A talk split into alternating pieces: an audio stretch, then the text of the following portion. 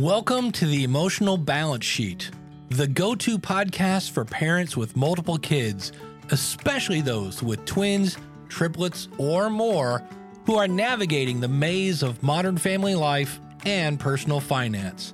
Whether you're overwhelmed by education or retirement planning, parenting dilemmas, career transitions, or trying to define your purpose and plan, we're here to guide you with empathy, encouragement, and expertise. Hosted by Paul Fenner, founder of Tamma Capital, a certified financial planner and parent to four kids, including a set of triplets, our podcast is your ally in the quest for financial peace of mind, proving that money matters, but family comes first. Subscribe now and join our community of empowered parents at tammacapital.com. This podcast is for informational purposes only and should not be relied upon for investment decisions. Clients of TAMMA may retain positions in the securities discussed in this podcast. What does comprehensive financial planning even mean? At Tamma Capital, it means a family office where lifestyle planning such as retirement, college, portfolio management, tax prep, and planning all are under one umbrella. But it goes beyond numbers. We focus as much on the emotional side of financial planning as we do on the financial side. We get you. We understand your challenges of building a family, business, or career, and a healthy life. We are devoted to wealth planning for families like yours because we are you. Learn how our family can help your family by visiting tammacapital.com. How many life transitions have you been through? And more importantly, what did you learn about yourself going through them? Bruce Feiler is the author of seven New York Times bestsellers and an avid collector and analyzer of life stories. I've been interested in Bruce's work for many years.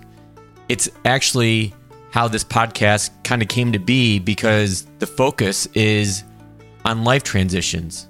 And Bruce literally wrote the book, Life is in the Transitions Mastering Change at Any Age. This conversation goes deep into his book and into his work. We highlight the term life quakes that Bruce introduces, which describes these massive disruptions that can last up to five years within our lives. It's astounding to me to learn that the average person, according to Bruce, goes through three to five life quakes spending nearly half of their lives in transition. From our discussion, I hope that you take away a better way to understand how these life transitions can help us grow and how they uniquely shape our lives by helping us to identify our purpose and, as always, aligning our actions with our values. Please enjoy my conversation with Bruce Feiler. Well, Bruce, I think that the best place to start is how I I think I first discovered your work was was through a networking group of mine through other financial advisors. But I've been doing this show now for about two and a half years, and for whatever reason, the theme of it has been transitions. And so when I got a hold of your book, Life is in the Transitions, I'm like, sooner or later, I'm going to hound Bruce enough to get him on the show to talk about this. And, and here we go. Uh, well, thank you. I'm delighted to know that it's reverberating, and I think, you know, we'll we'll get into this, and you know, pretty much wherever you want to go, I'll follow. But I will say, you know, this work I've been doing when I set out on this particular project now six years ago, I wasn't looking for transitions. I mean, transitions was sort of not a word that was in my mind. The idea of transitions was not, uh, you know, I didn't feel was in the culture. But when I went out and what I've been doing, as you know, uh, for those of you not you know familiar with the story, is I have spent the last six years collecting and analyzing hundreds of life stories of Americans of all ages, all walks of life, you know, who lost homes and lost limbs and changed careers and changed religions and uh, got out of bad marriages and got sober. All 50 states, I mean, all income levels, you, you name it. And what I was looking for was like, how do people uh, kind of adjust their life story when something disruptive happens to them? And the, the number one idea that emerged over and over again was transitions, right? That this is kind of a fundamental kind of human activity that we go through. And so when I finished the first round of these interviews back in 2019 and early 2020, I was sort of wandering around my home in Brooklyn saying, why is no one talking about transitions? Why has there not been a major book on this in 40 years? And then the pandemic happened, and lo and behold, the entire planet was in a life transition uh, at the same time. And, and suddenly I had the right idea uh, at the right moment.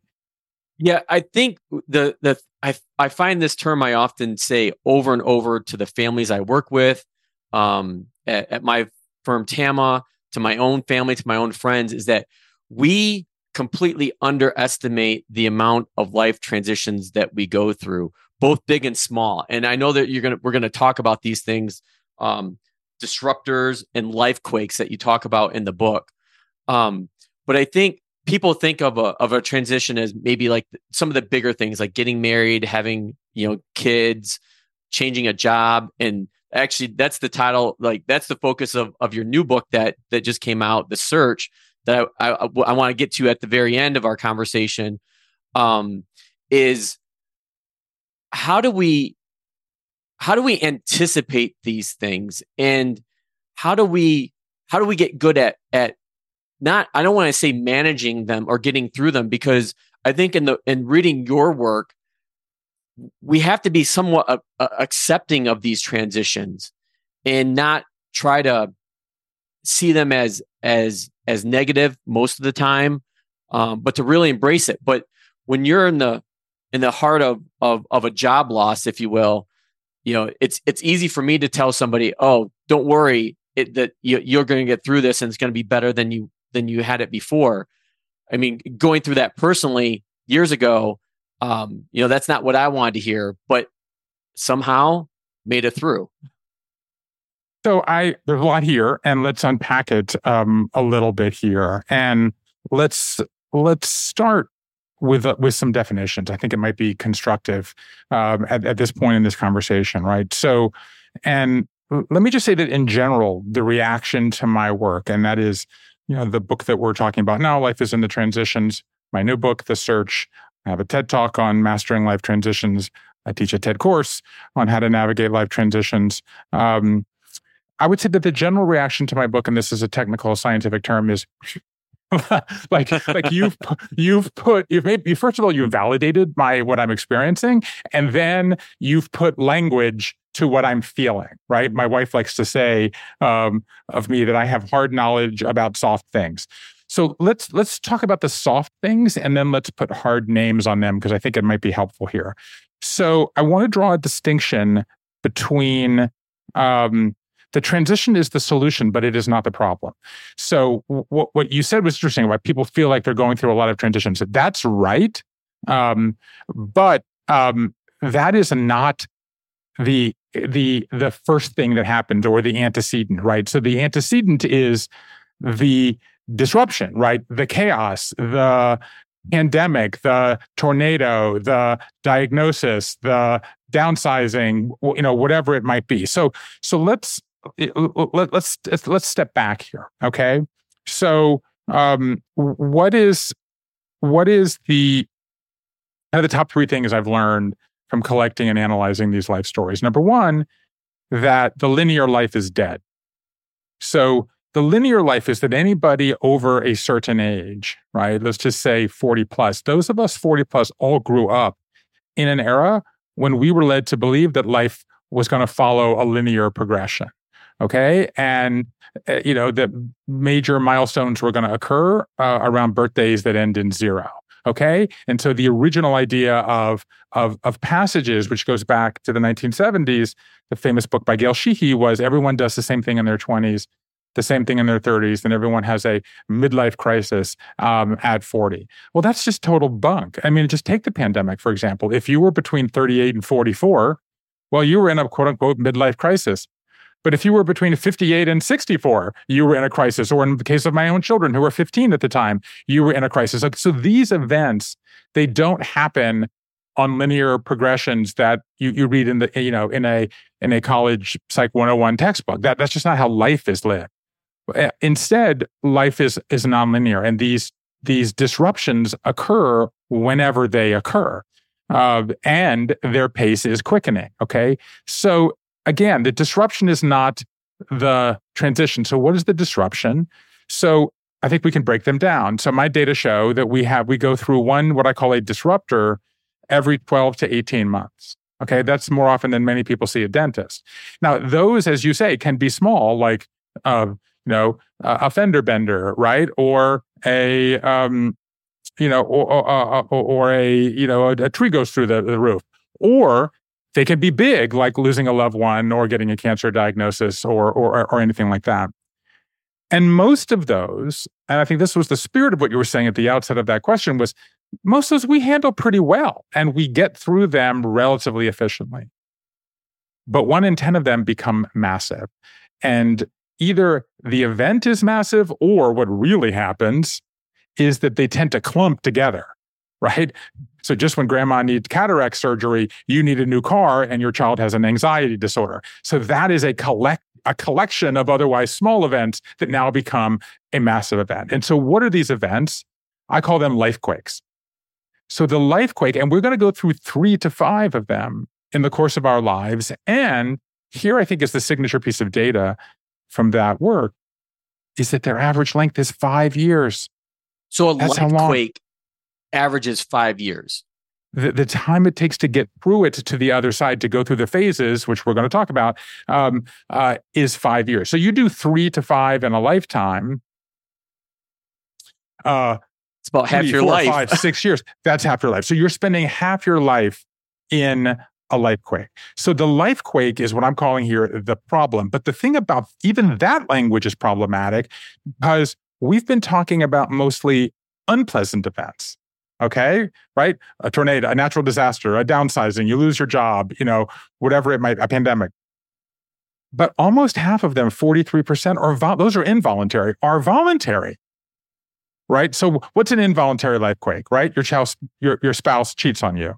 But what what's a voluntary life quake? You cheat on your spouse, right? Right. so the, the, the, the, math, you know, is there. It happens half the time.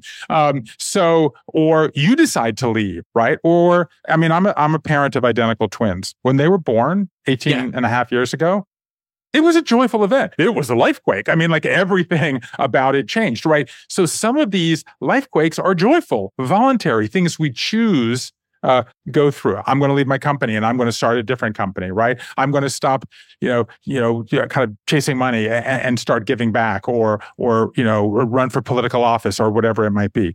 So the life quake is the triggering event, and I think the way to think about it is, is the life quake puts us on our heels now we're talking about the transition. The transition is the solution to the life quake. So if the life quake puts us on our heels, the transition puts us on our toes. It's when we begin to take agency, take control of the situation, and begin. That's why a life quake can be a moment for growth and renewal. It's the transition that is the mechanism for achieving that. So I just that that like just caught my ear big time was it's the it's the life quake that's the trigger. The transition is the solution. Bingo. I don't think anybody thinks of a transition as a solution. They probably have Correct. they probably think of it as the transition is the problem. Correct. The transition is the human mechanism for addressing change. Okay, that's why the subtitle of this book is Mastering Change at Any Age, right? So the point is the transit. I mean, I'll, I'll, tell you what I'm in right now. I just became an empty nester two weeks ago. So yeah, I am I'm, I wanted to get into this because, and I'm glad you brought that up. Just real quick, let me set the stage uh, for those of the you of those of our listening audience that may not know know you that well. You have a set of twin girls. Mostly anybody that listens to this podcast knows that I have a set of of triplets plus one, oh. and so this this show has been geared towards families, parents that are struggling, trying to juggle the financial and emotional priorities in their lives because that's what that's really what I do as a financial advisor and why I like to have people on the show such as you Bruce that can talk to these things because I know I have several families right now that I work with going through this transition as mm-hmm. their kids go off to college for the first time and it is hard. it's hard on a lot of levels. And one of the actually interesting things about it, now that I'm in the middle of it, is that it's a transition for both parties at the same time. Okay, so it's the transition for the children. And in the case of multiples, how old are your triplets? My triplets will be 13 in December, and my plus one right. will be 11 in three weeks. Um, the um, so three million people, you know, turned to 18 this year, right? And and and about half of them will go off to college, go off to some higher education, and all of them are separating from their parents, but the multiples are all also separating, in my case, from each other, and in your case, from one another when when you get there. And so there is another level of it for multiples going through this, but also the parents are separating from the children. So it's a it's a it's a double, or in the case of a, a you know, it's a tangled triple, web. In the case of tri- trips, you know, a, a quadruple, um, and you could continue to do the math. Um, it's a simultaneous transitions, uh, and that's one of the things actually that's interesting about. But let me just go back to it. Okay, so I'm I'm an empty nester.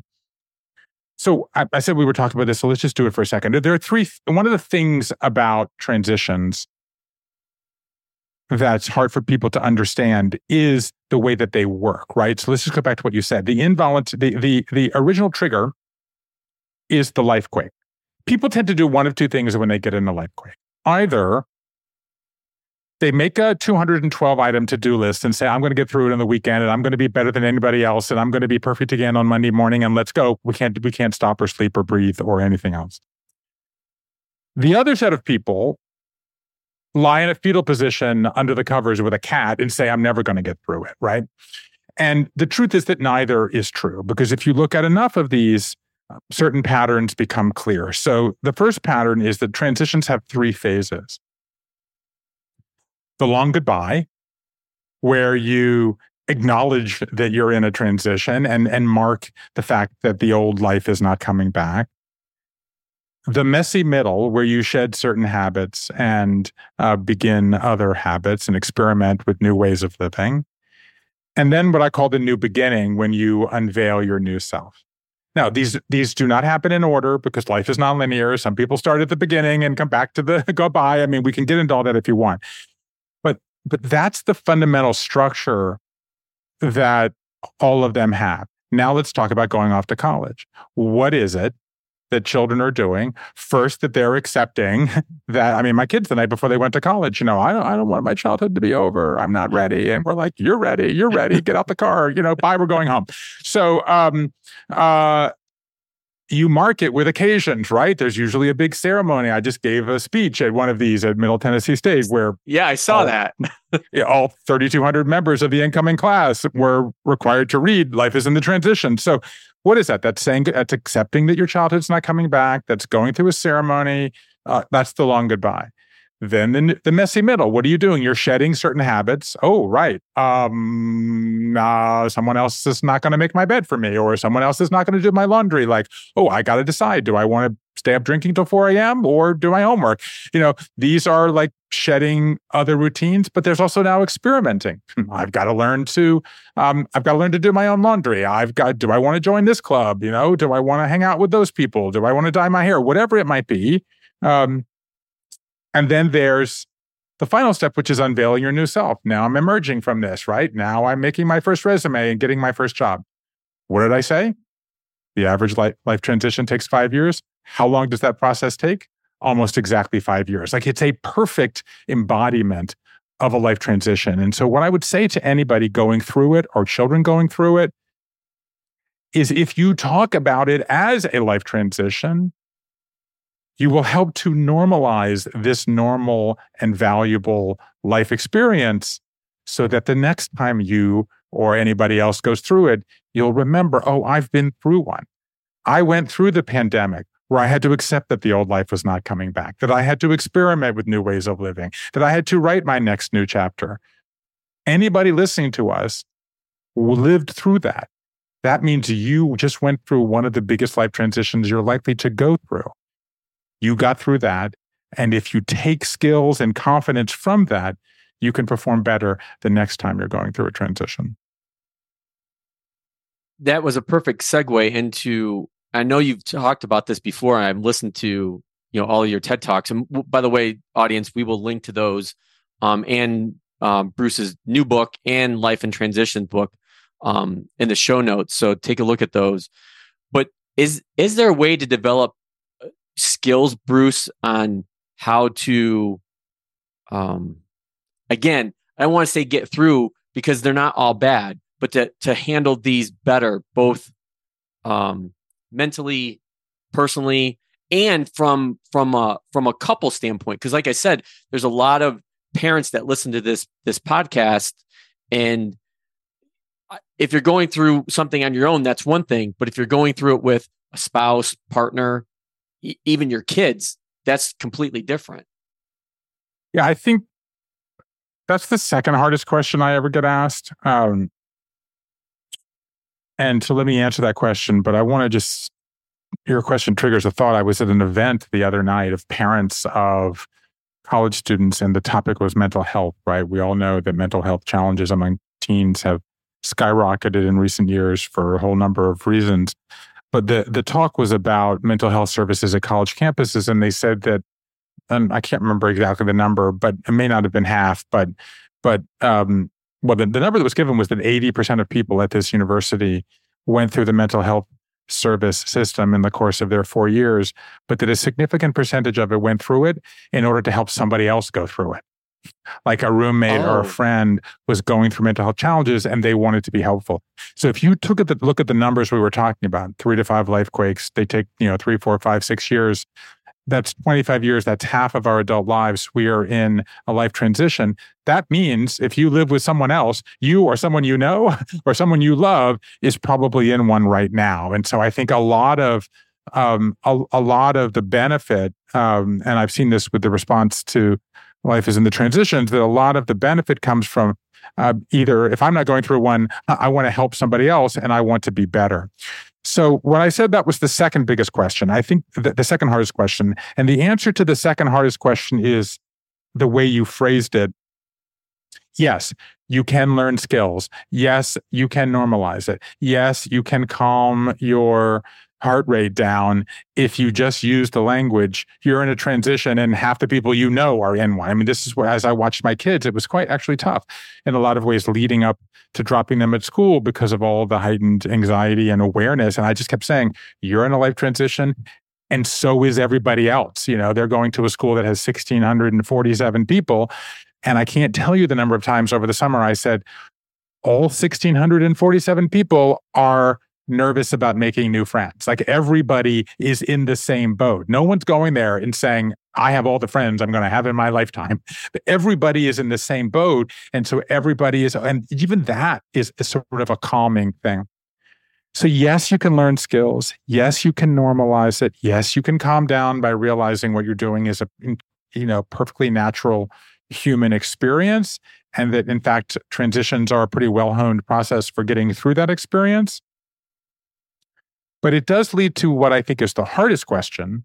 I was I, I was hoping you were going to swing back to that. yeah, which is can you make it go faster? And I don't think the answer to that is yes.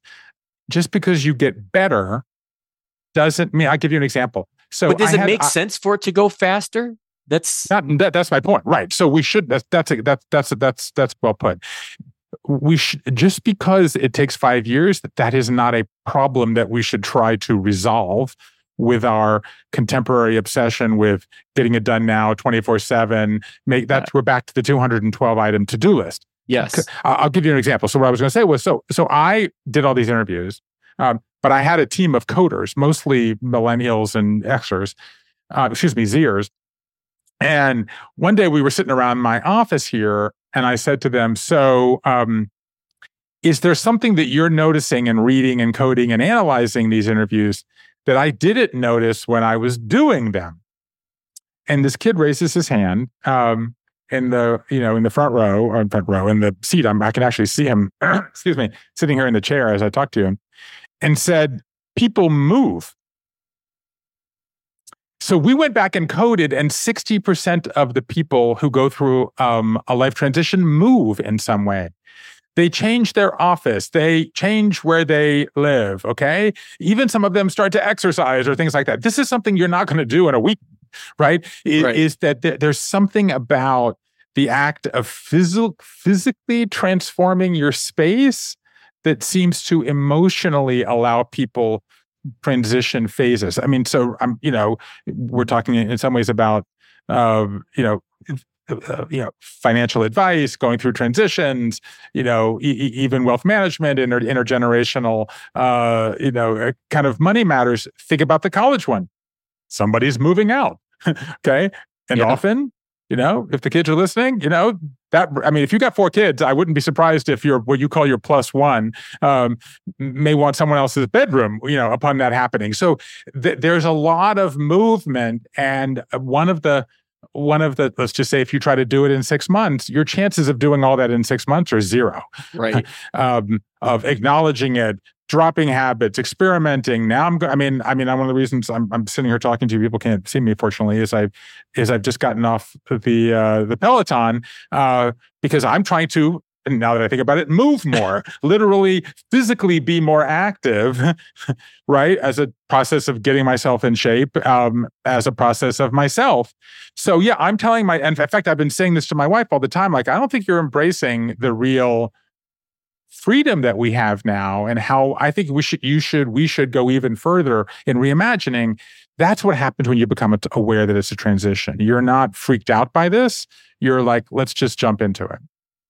Yeah, that's that's really interesting because um man, I gotta I gotta look this up on the fly because I had a great guest on uh Avivah Wittenberg Cox. She was and I'll, I'll link this to the show notes, but she she a lot of her research when when she was at Harvard was around the fact that parents don't know how great their life is about to get when their kids go off to college or you know go into adulthood i think going back to something that we've talked about on this is this these transitions we always think of or for the most part I shouldn't say always but most part think about is fearful Yeah. there can be some really great silver linings. Like think about all the time that you like i'm spending right now taking my kids to swim practice to to football to you know after school activities the whole thing. And then you get that time back. And that's one of the things i always stress with with people that are you know 40 plus is to start thinking about what their second career could potentially be. Like you need to start thinking about that now. So when the time comes you're not flat footed and i think if i if i come back to this this transition and tying it like to the emotional side that i i try to have these conversations with with families i work with on the wealth planning side is how do you how are you because when when the stress is high it's not great to try to make big life or big Yes. financial decisions so can you Well, the date, by the way, the data is very clear on that. If you, if you are, and I, I write a newsletter called The Nonlinear Life that people can subscribe to at brucefeiler.substack.com. Um, I lost my dad uh, six months after I started this newsletter, and I wrote a lot about how we navigate grief. And one of the interesting pieces that I wrote was based on this research that shows the one thing wh- wh- when you you know, when you grieve, one of the things you do is you slow down, and that actually allows you to make better decisions. And the worst thing you can do when you're sad and when you're grieving is to make financial decisions because you'll try to use the spending of money uh, to make up for the sadness, you know, and the hole in your heart. And so, the one thing you should not do uh, if you're really in the middle of grief is try to make major decisions. And of course, we know that there's entire industries of people that try to exploit um, exploit Yes. this process because they know people are, are are suffering and they they have a they have a gap in your life uh, in their life. Yeah, I want to say, look, let's go back to the the three the three um, stages of a life transition. Right, there's the long goodbye, there's the messy middle, and there's the new beginning. And the reason I want to go by is that everybody is good at one of those and bad at one of those. Like one of them is your superpower, and one of them is your uh, kryptonite. Right. So maybe maybe you're good at turning the page. Like maybe that's your superpower, and then you get stuck in the messy middle. Or some people are good at the they like making lists. Back to my list, right? They like analyzing the options. Like people who are my guess is you're probably pretty good at the messy middle, right? But if you're good at one of those, you're going to be bad. Like you, if you're good at making lists and and plowing forward and saying I'm gonna I'm gonna you know um, uh, uh I'm going to analyze this, you still got to go through the long goodbye. You're still going to have to realize it's an emotional experience and you're not on top of your game. But people, and and I think we should acknowledge and embrace that. So you know, where should you start in a life transition? Wherever you're best at, because it's going to be hard. So if you're if you're if you're good at, at saying goodbye, then start with the bye and then get yourself to the messy middle. If you're good at the messy middle, do that and then double double back later. So that brings us to what you were just talking about about the empty nest syndrome. Um, one thing to ask yourself is when you're in a situation like, which one am I struggling with? And I will tell you, because I'm three weeks into it, um, that uh, the empty nest is a long goodbye problem. Uh, because it's not what's it going to do to my life? That's the problem. As you said, you know, uh, if you you know, putting aside the financial burden, uh, and especially if you've planned, if you've used your service and you've planned, um, uh, you know, there may be fewer dollars, shekels in your pocket for a time. Um, so it's not the the new beginning. Like it's not like what is my life going to be, and it's certainly not their new beginning. Like you're happy for them to be launched. As it happens, as we have this conversation, my wife had her birthday yesterday. And her birthday present was that both of our daughters called from college and were happy two weeks in. You know, I mean, she was quite literally weeping, like, this is what we want. It is yeah. not a new beginning problem, it's a long goodbye problem. It's that that phase of my life, as exhausting as it was to take my kids to swimming practice or football practice, or in my case, ballet practice and theater theater rehearsal, um, you know, it, it was is that I enjoyed that in its own way, that I got meaning from that, that it gave me identity and purpose and belonging and cause and the three building blocks of what I call the ABCs of meaning. Like it gave me all that. And that's not coming back. In my case, it was zero. You know, it was full house to empty empty nest. You know, in, in an afternoon, um, you're going to have a fair bit of that with your triplets. It's a long goodbye problem, and it's understanding that wow, for 20 years, this was the centerpiece of my life and is not the centerpiece of my life. And I'm sad because I enjoyed that in some way. Yeah, I was just gonna say, uh, like, it, uh, looking at the three of those, that's probably my kryptonite, the one that that, that I struggle with the most. But I think that yeah, it doesn't. Hearing, what, what, say, say more about that. I mean, so what is it that you struggle with? The, the long goodbye. I think that's yeah. the. I think that's the one. Like when you say like, there's one you're good at, there's one you're probably okay at. Then there's your kryptonite one. And yeah. you know, looking at that, you you you probably had me pegged pretty good there, Bruce. Like I'm probably pretty good at the messy hmm. middle. I can see your shelf behind you. Uh, you're you're you're not messy. and and the new beginnings, you know, I I I try to embrace those, but it's those it's I think it's those long goodbyes that that that really get me. But I, I think what I was where I was gonna say next is this all goes back to your point and I can picture this Carl Richards sketch in my mind where you think about the stock market and people just think of this linear trend, you know, yeah.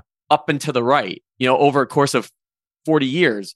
But then like when you really hone in on it, it's a, an up and down roller coaster. If people can see, if people saw me talking with my hands right now, they they know what I'm talking about.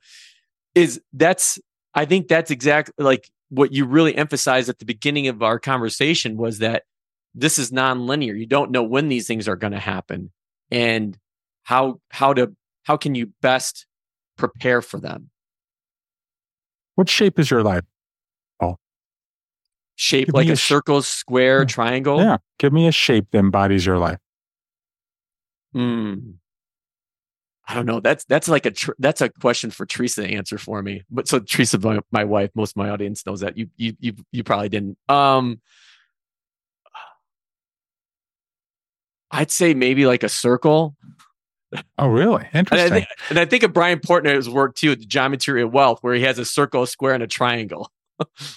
um, so this was the question that got that drew me into this project as I started asking people what shape is your life. And um, uh, excuse me, I'm going to cough here. and if you'd asked me what shape is my life, I would have said some version of that um, uh, of that uh, stock market line you said, some sort of a line with various ups and downs or or, or squiggles or whatever it would have been. And so I was talking to someone um, who's actually a um, uh, he's an artist and a hairdresser and really creative person. Um, grew up in New Jersey, never went to college, moved to New York City, um, and started this very creative life. Um, he's he had a husband and he's divorced. He's now in a relationship. And I said, "What shape is your life, Michael?" And he said, "A heart." And I said, no, no, no, you don't understand. I, am talking about like ups and, you know, like I want to know what shape is your life. You know, I, I don't want to, the shape of my life is a heart. And I said, No, you don't understand. He's like, No, Bruce, you don't understand. The most important thing in my life is love. It's the relationships uh, in my life. And when I tried, when I asked a bunch of people this question, the hardest thing I had to code and to figure out was people's different answers. So I mentioned this in passing, and I want to dig into this in a second, right?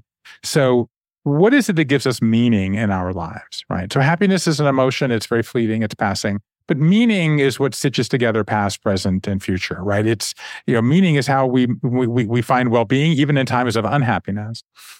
Um, and, and what I learned in this process is that we have what I call the ABCs of meaning. The A is agency. That's what we do or make or create. For many of us, it's our work, it's the money that we make, it's the power that we wield, it's our influence. That's agency. The B is belonging. The belonging is our relationships, our family, our loved ones, the people we go to a religious institution or we march in a political rally to, you know, or our, our fellow sports fans or whatever. So the A is agency, the B is belonging, and the C is a cause. So the cause is a purpose. It's a higher calling. It's it's it's our, way of giving back. I, I, think of these in in um, in narrative terms. Like your agency is your me story, your belonging is your we story, and your cause is your the story. Okay. And it turns out that the people who say a line or some version of a, of a line, a road, a path, they tend to be a agency people. We all have all three, but we have them in different proportions. But the people who say a heart, or in your case, a circle, they tend to be belonging people. Then they, they tend to be relationship people. Okay. So it's interesting because I part of me thought you might say some sort of a line given your business, but in fact, we've talked more about your family than your business and even your business is helping other family people you know manage their money for family like you're a b person and the c person it might be a light bulb my wife helps entrepreneurs like it might be boxing gloves, right? It's some sort of an object. Okay. It might be lettuce if you're into organic farming or whatever it is. And so what happens in the life transition? So if I were to ask you, I'm, I'm going to, I'm to, I'm not to use a pencil. I'm to write down what I think your answer is. If I give you hundred points, divide it between what, how much of your life is A, how much of your life is B, how much of your life is C. Um, I'd say probably 50B, 30, 35C, and 15A. Really? That's interesting because I wrote down 40, 40, 20 for you. And so that, so you said 50B. Okay, that's the belonging. That's why you gave us a circle. 35C. That's interesting and only 15A, even though you started a podcast, which is a very agentic thing to do, and you uh, you you run a business. That's super. That's super interesting. So what everybody you can do this yourself. You know, you don't need a you don't need a pencil. You can do it if you're driving or sleeping or working out or whatever you're doing as you're listening to us. But here's the key thing: in a life transition, we shift those numbers. Really? So maybe you you're a parent and you've been, you know, giving to your children and you say, "Well, now I'm an empty nester. I want to do more for myself," right? Or maybe you've been working really hard and you lose your job and you say, "I want to spend more time with my family," right? Or maybe you've been uh, you know, working really hard and you say, you know what, I want to give back to my community, you know, join a board or fight, fight climate change or, you know, work on the neighborhood association. So what happens in a life transition is that we shape shift. We, it's a, it's a pause and then go back to the pandemic, right? It, what it was, it was an external pause. We were all forced into pause and we all came out and we changed. I was the least surprised person in America. Great resignation, great relocation as people move. All of these things. I don't want this job anymore. That's why I went and wrote the search because everybody was rethinking work, right? Today, right now, as we speak, 50 million people quit a job in the last year. 50 million people. That's a third of the workforce. And another third of the workforce said, I don't want to work five days a week. I don't want to commute. I want to bow. I want to be at home sometime. So we're in a period of, um, that's why we all feel like we're in transition because we are in transition. But maybe now this is when you said, this is now, okay, this is interesting because you said at the top of this conversation that people think that they're all in too many transitions that you were wrong. And I didn't agree with you when you said that, but I now understand why I didn't agree with you because we're all in the same transition.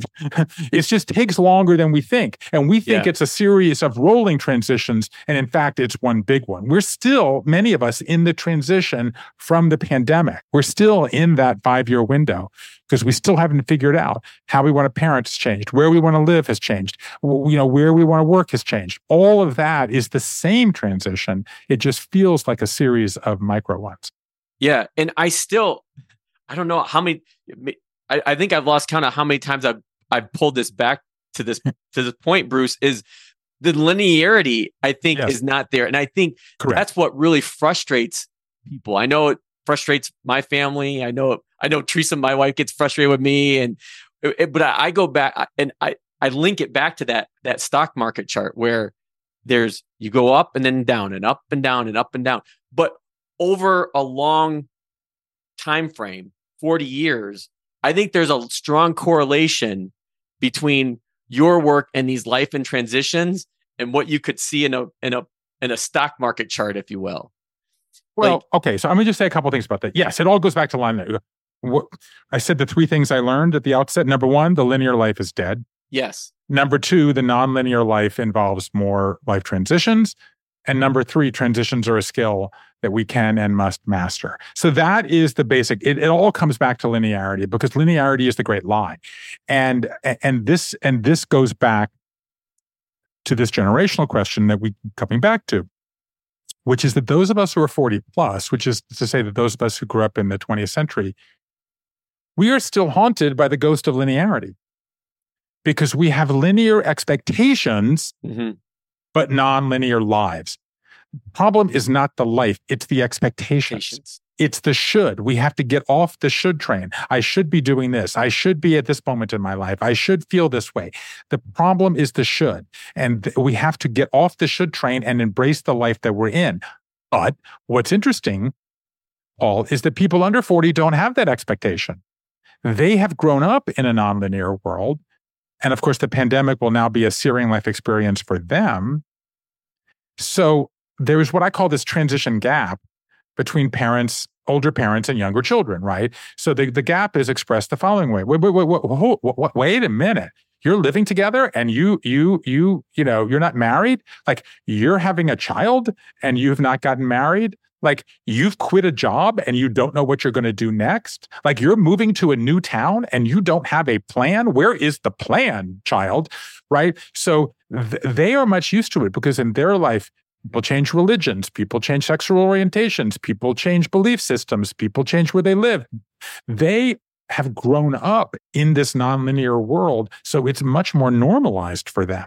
That gets back to the job quitting, right? It's why millennials have a in a lot of ways a healthier attitude toward work than their boomer parents because they're like i'm not going to i'm not going to give up my happiness and well-being just for a job like you people did right? Because when you know this, now we're talking about the search here. What the, what that research that I did shows is that people, the number one th- thing people learn from their parents about work is the value of working hard. Two thirds of the people say it, like they consistently say it. But the number one downside they learned about work from their parents was number one, overwork. Number two, unhappiness.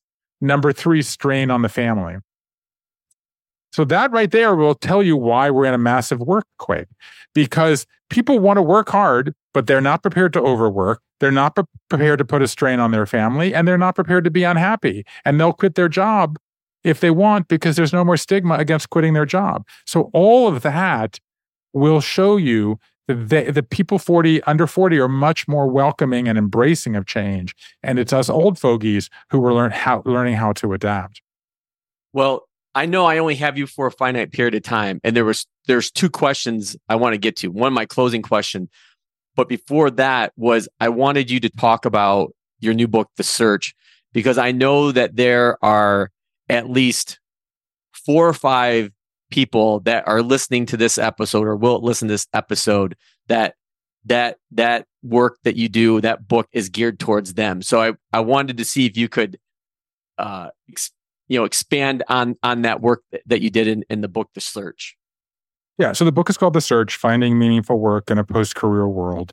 And it's about um another set of lies that we have to move behind. And, and, and this way, the, the, the, book is built around what I call three lies and a truth. Uh, lie number one is that you have a career. You don't have a career. The career is an artificial artificial uh, concept that was uh, created in 1908 by a guy named Frank Parsons in Boston, who said that only once in your life, if you're a male in your early 20s, you're going to you're going to pick a pick a a vocation and you're going to do it for the next 40 years. Like nothing has caused more human misery in life. Okay.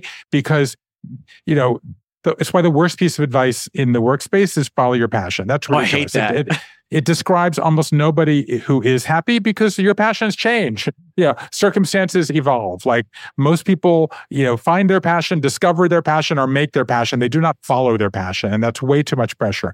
So there is no career anymore. You can change your job uh, for whatever you want, uh, if for no other reason than you want to. And half the people who change jobs change vocations. So uh, line number one is you have a, a career. Line number two is you have a path.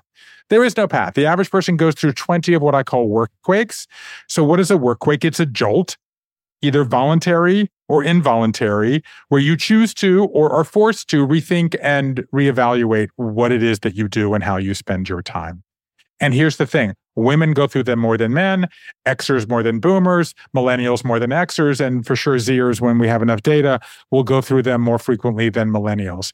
And the signature piece of data for this book is that 45% of work quakes begin in the workplace. You have a conflict with your boss, you shut down, you get a better job offer, whatever it might be. But that means that the majority of work quakes, 55%, begin outside of the workplace with your family, with a change of heart, with a health situation, with a pandemic, right? So it causes you to rethink and reimagine. And the upshot of this is 100 million people this year, that's tonight, that's tomorrow, that's this weekend, that's this next holiday season, whenever it might be, are going to sit down with someone that they love and say, honey, I'm not happy with what I'm doing. And I want to do something that makes me happier. And that gets to the one truth which is that only you can make that decision. Only you can write your own story. It's not living up to your parents' expectations. It's not living up to your spouse's expectations. It's not living up to what the culture says success should mean to you. It's defining success for you and only for you. And that's what's been missing in 50 years of career uh, thinking and writing is a toolkit for making that set of choices. And since we don't have much time, what I'll say is that the the the the bulk of the of the search is giving you a set of tools. I call them 21 questions to find work you love. To ask yourself to go through what I call a meaning audit. Like, what is it that will bring me meaning right now? Not six months ago, not six years ago, or when I was 21. Like, am I going to prioritize making money? Am I going to prioritize giving back? Am I going to prioritize being home, being out indoors or outdoors? Am I going to prioritize myself or making money for my family or saving the future for my grandchildren? Whatever it is, what we don't have is how to determine what is it that will bring you meaning? What's the story you want to tell? And that's the backbone of what the search is about. I could I could sit here all day with you and, and have this conversation but I, I will I will wrap up with with my closing question that I ask all my guests, especially parents, which hopefully will be the hardest question that that anyone ah, ask you, go. is what is the best thing about being a parent? And in your case, the best thing about being a parent to a set of multiples. Putting your uh, that's not a hard question, actually. Um, uh, putting yourself out of business. Parenting is unlike anything you know, that I can think of. And I wrote a book called The Secrets of Happy Families, and I wrote a column in the New York Times about families for a decade. And I have tried to think of something else that's like this, and I cannot. And what I mean is that when our children are born, they are entirely dependent on us. And our job is to make them entirely independent from us. And so our job is to put ourselves out of a job. Um, and that, I think, is a very challenging thing. It's emotionally wrenching. Um, I'm in it right now where I'm I, I, am resisting the temptation, which is my temptation to wake up every day and send my children, you know, uh, a, a a long letter of advice because I I like giving advice. I'm good at giving advice. Um, because I don't want them to be dependent on me. I want to be them. I want them to be independent from me, um, and that's the hardest thing. And usually in life, the hardest thing is the best thing. So it's the best thing to see our children living independently, making decisions, overcoming diversity, um, coming back from their life quakes with their life transitions, making the decisions that, you know, the la- I thought all summer about the last piece of advice I wanted to give to my children when I say goodbye to them. This is the the opportunity and peril of being a writer. Like, you know, I wanted to have the famous last words. Um, and what I settled on was this. Um, don't wait for it to come to you because it's not going to come to you. Go out and get it.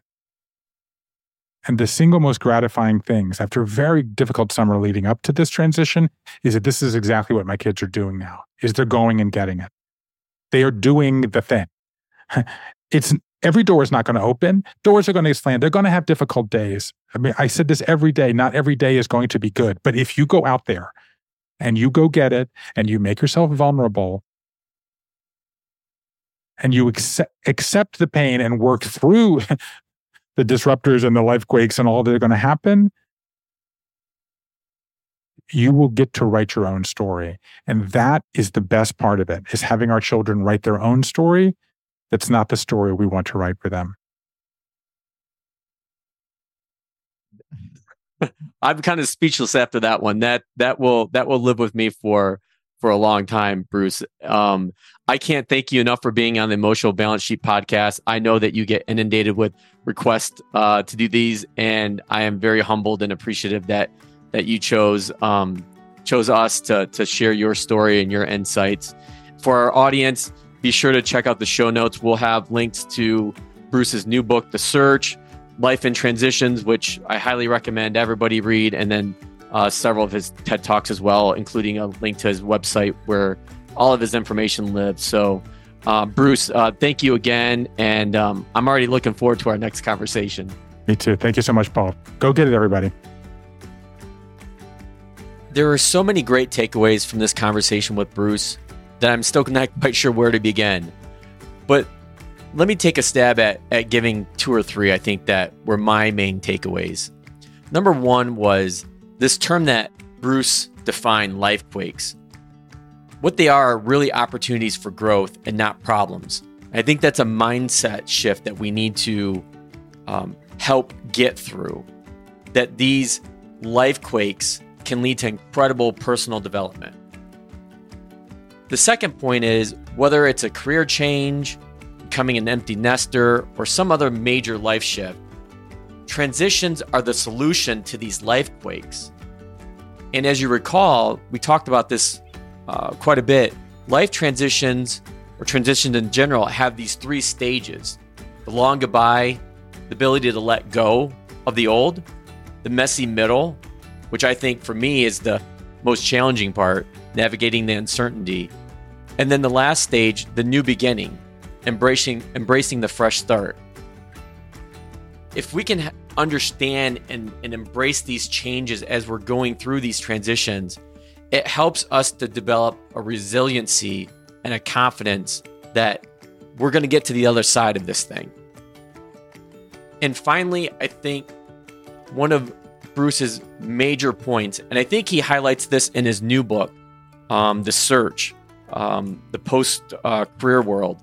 And I, I will link show notes um, to both of his books um, in in the podcast episode. But I, I would really encourage you to grab one of his books, Life in the Transitions or The Search, especially if you're going through a career transition right now. But Bruce points out we need to stop thinking of our lives as being linear, a straight up, like bottom left to top right. Each of us has our own unique shape of life. And again, you know, this these transitions are not problems. They're opportunities for us to find meaningful work and a sense of purpose and finding out what truly matters to us. Thank you for listening to this episode of the Emotional Balance Sheet Podcast. Please visit tammacapital.com to subscribe to this podcast or to connect with certified financial planner and registered investment advisor Paul Fenner of Tamma Capital. And please join us again next time on the Emotional Balance Sheet Podcast. That's all for this week. We'll look forward to talking to you again soon.